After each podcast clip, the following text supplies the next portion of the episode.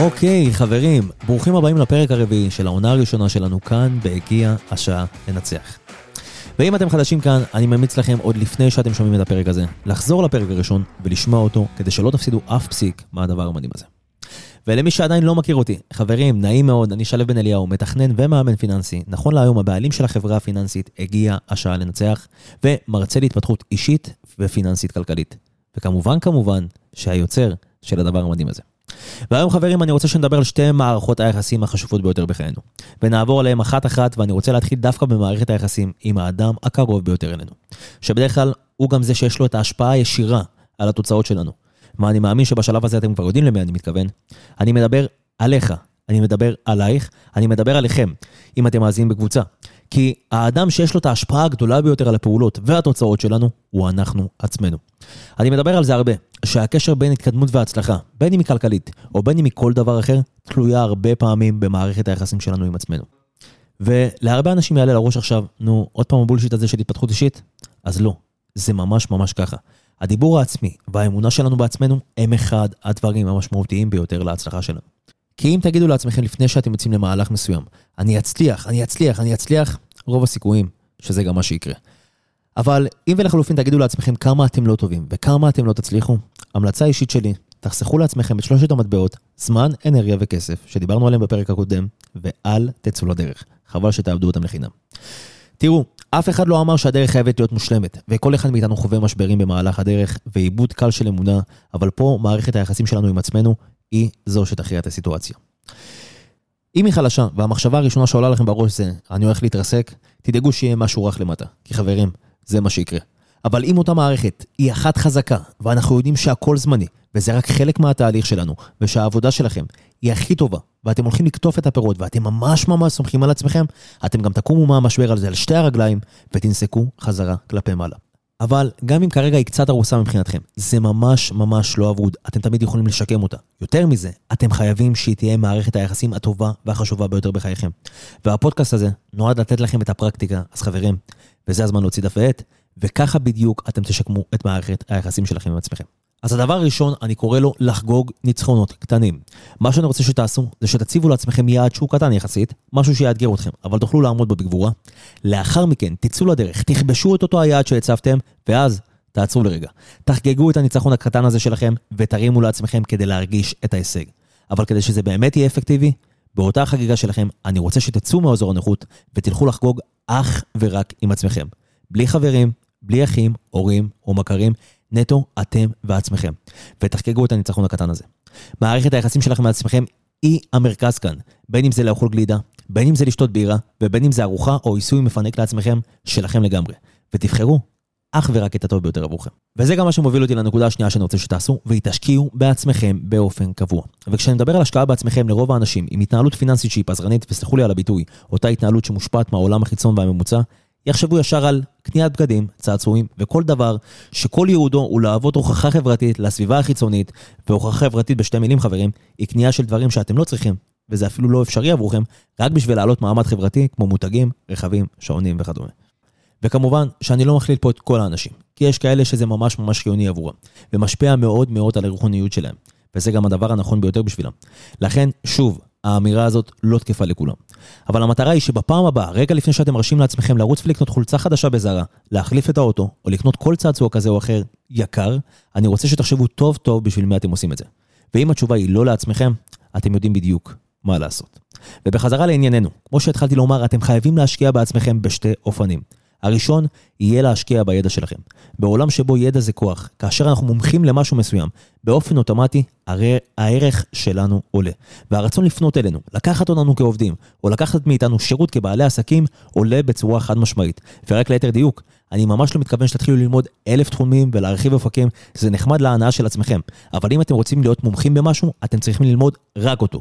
וזו גם הבעיה של רוב האנשים, שלא עושים קפיצה משמעותית בשום תחום. כי רוב האנשים יודעים קצת על הרבה תחומים, ואני רוצה שאתם תפעלו בדיוק ההפך, ותדעו הרבה על קצת, ותהפכו להיות מומחים באותו התחום, ואוטומטית תהיו הכי טובים, גם בשביל עצמכם, וגם כדוגמה ועזר לאנשים אחרים. הערך הכלכלי שלכם יעלה, הערך שלכם כלפי הסביבה יעלה, והכי חשוב, הוא יעלה כלפי עצמכם. וסוג ההשקעה השנייה בעצמכם תהיה מה שאני קורא לה טעימות עושר, בעין. ולא באלף. וכשאני מתכוון לטעימות עושר, אני רוצה שתתחילו ממש ממש לטעום את הדברים שאתם חולמים עליהם בסגנון החיים החלומי שלכם. כי אז מה שיקרה, אתם תתחילו לשדר לעצמכם שאתם משיגים את אותם החוויות, או את אותם הדברים, ותבינו שאתם חייבים להפוך אותם לדרך קבע בחיים שלכם. ובנקודה הזו, אתם תרגישו שאתם מעניקים לעצמכם את סגנון החיים הטוב ביותר.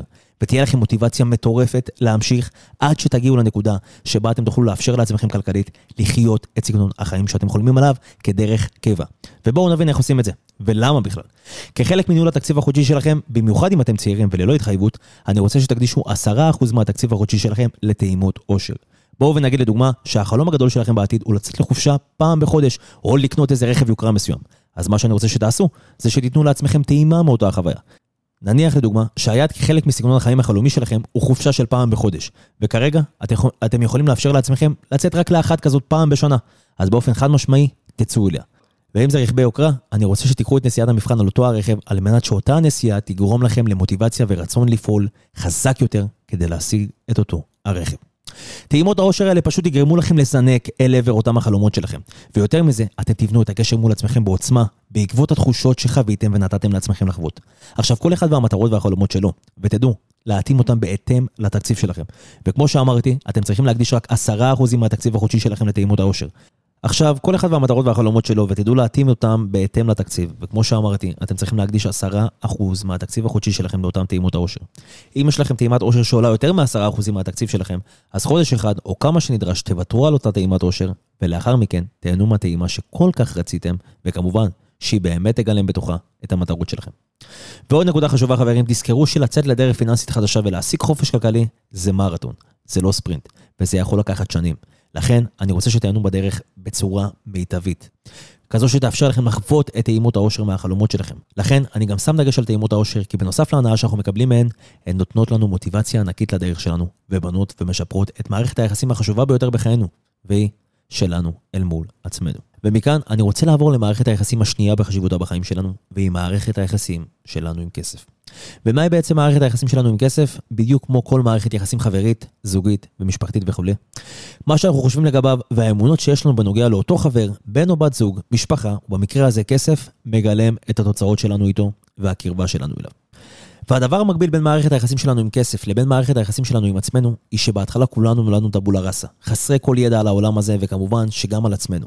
ועל הדבר הזה שנקרא כסף. וכדי לנסות להבין את הדברים, אנחנו כבני אדם ניגשים לשאוב מידע בנוגע לכל נושא, גם אם זה במודע, וגם אם לא, מהסביבה הקרובה שלנו, שהם החברים שלנו, ההורים שלנו והמורים שלנו. ואני תמיד אומר שאנחנו ממוצע של חמשת האנשים הקרובים אלינו ביותר. גם מבחינה כלכלית, גם מבחינה אישית וגם מבחינה רוחנית.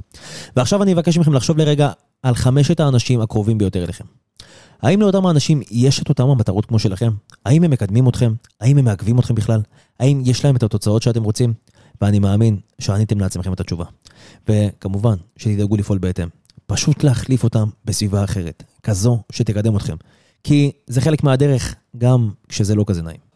השלב הבא יהיה לחזק את הקשר עם אלו שכן רלוונטיים עבורכם, או לחלופין למצוא סביבה של אנשים כזו ולאמץ אותה. וכשזה יקרה, אתם תתחילו לחוש בהבדל בין האמונות של הסביבה הישנה והמעכבת, אל מול הסביבה החדשה והמקדמת, ואיך הן, כמובן, משפיעות עליכם. עכשיו רגע לפני שניכנס כדי להבין איך נבנית אמונה, ואם היא מקבילה, איך משנים אותה, או אם היא מקדמת, אז איך מחזקים אותה, אני רוצה שתבינו מהם האמונות שקיימות אצלכם היום בנוגע לכסף. וניגש ממש לתחילת הסיפור, אני רוצה שתעלו לעצמכם חמישה משפטים ששמעתם מהמורים, מהחברים ומהמשפחה שלכם בנוגע לכסף. ואתם יודעים שהם חושבים אותם כבר עכשיו. כמו כסף לא גדל על העצים, עשירים הם רמאים, הרבה נכסים, הרבה דאגות, ואי אפשר להצליח כלכלית בישראל וכדומה וכדומה. כל המשפטים האלה. עכשיו, אני ציינתי פה רק ארבע משפטים, ואם הם נשמעים לכם מוכרים חברים, הגיע הזמן לעשות ניקוי פילינג לתודעה שלכם, לפני שיהיה מאוחר מדי. ארבע המשפטים האחרונים שציינתי, ואני בטוח שקיימים אצלכם יותר מאלו, אלה היו משפטים של תודעת עוני, שהוטמעו בכם בלי שבאמת רציתם או כיוונתם, כאלו שמעכבים אתכם ומונעים מכם להתקדם. אמנם לא הייתם מודעים אליהם עד עכשיו, אבל הם בהחלט השפיעו עליכם במהלך חייכם. אם זה בהחלטות שקיבלתם, אם זה במעשים שעשיתם, ואם זה דברים שנמנעתם מלעשות אותם, כי אותה אמונה פשוט לא אפשרה לכם לעשות. אבל אל תלחצו. כמו שיש דרך לבנות אמונה, יש גם דרך לחסל אותה. עכשיו, במידה וזו אמונה שמקדמת אתכם, אין לי שום בעיה איתה. אבל ברגע שזו אמונה שמגבילה אתכם, יש לה עסק איתי. אז לפני שאני אסביר לכם מה ואיך צריך לעשות, אני רוצה שתבינו איך אמונה נבנית וכמה היא חזקה אצלכם. ובשביל להבין את זה, אני רוצה שתדמיינו שולחן בעל פלטה וארבע רגליים. תדמו את הפלטה לאמונה עצמה ואת רגלי השולחן לחוויות השונות שמחזקות את האמונה.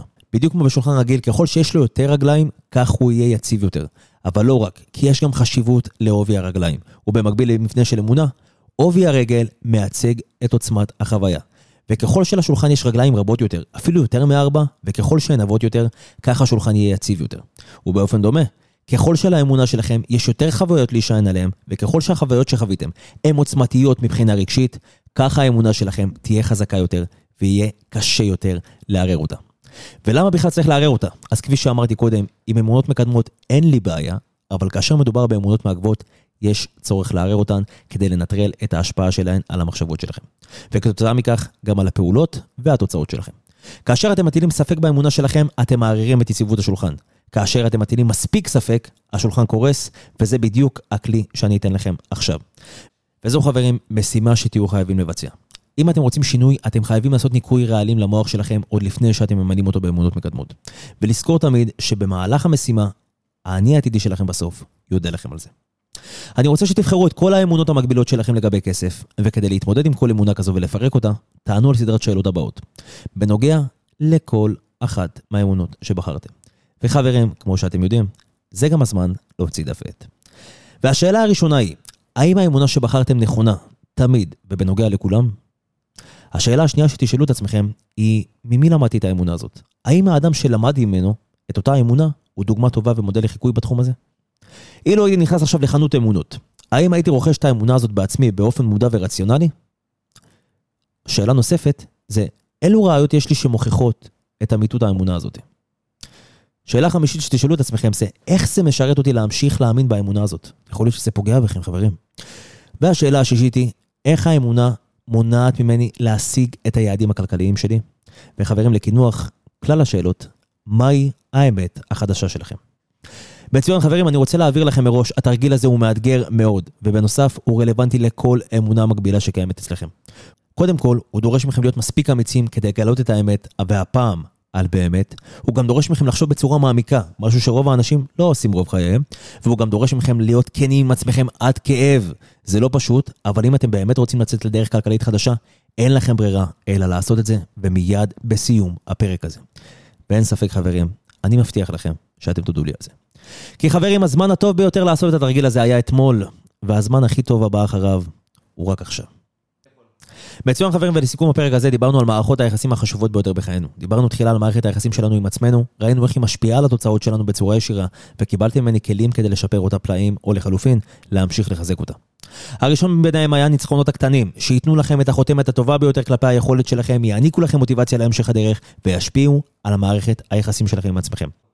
הכלי השני היה השקעה בידע שלכם. דיברנו על זה שאתם צריכים ליצור מומחיות בתחום מסוים ו-level מסוים בתחום שאתם אוהבים ורוצים להצטייר בו כאוטוריטה, ובצורה אוטומטית להעלות את הערך שלכם בעיני אנשים אחרים, וכמובן, שגם בעיני עצמכם. הכלי השלישי הוא טעימות עושר, וזה הדבר שיגרום לכם למוטיבציה ויבנה אצלכם כוח רצון להשיג את הדברים שאתם חולמים עליהם כחלק מסגנון החיים האידיאלי שלכם. ובנוסף, זה גם מה שישדר למוח שלכם, שאתם דואגים להעניק לעצמכם את הטוב ביותר, וזה יגרום לזינוק אוטומטי במערכת היחסים שלכם עם עצמכם. בחלק השני דיברנו על מערכת היחסים השנייה בחשיבותה בחיינו, ומי אם לא, הכסף. דיברנו על איך אמונות משפיעות על התוצאות שלנו, גם במערכת היחסים שלנו, והתפיסה שלנו לגבי עצמנו, ובעיקר בעיקר על התוצאות שלנו עם כסף. נגענו במה ההבדל בין אמונה מקדמת לאמונה מקבילה, ומהי אמונה לעומק. וקיבלתם ממני את כל הכלים הטובים ביותר לחיסול אמונות מגבילות. וואו, חברים, איזה פרק זה היה. אני נהניתי ממנו ברמת על, ואני מקווה שגם אתם.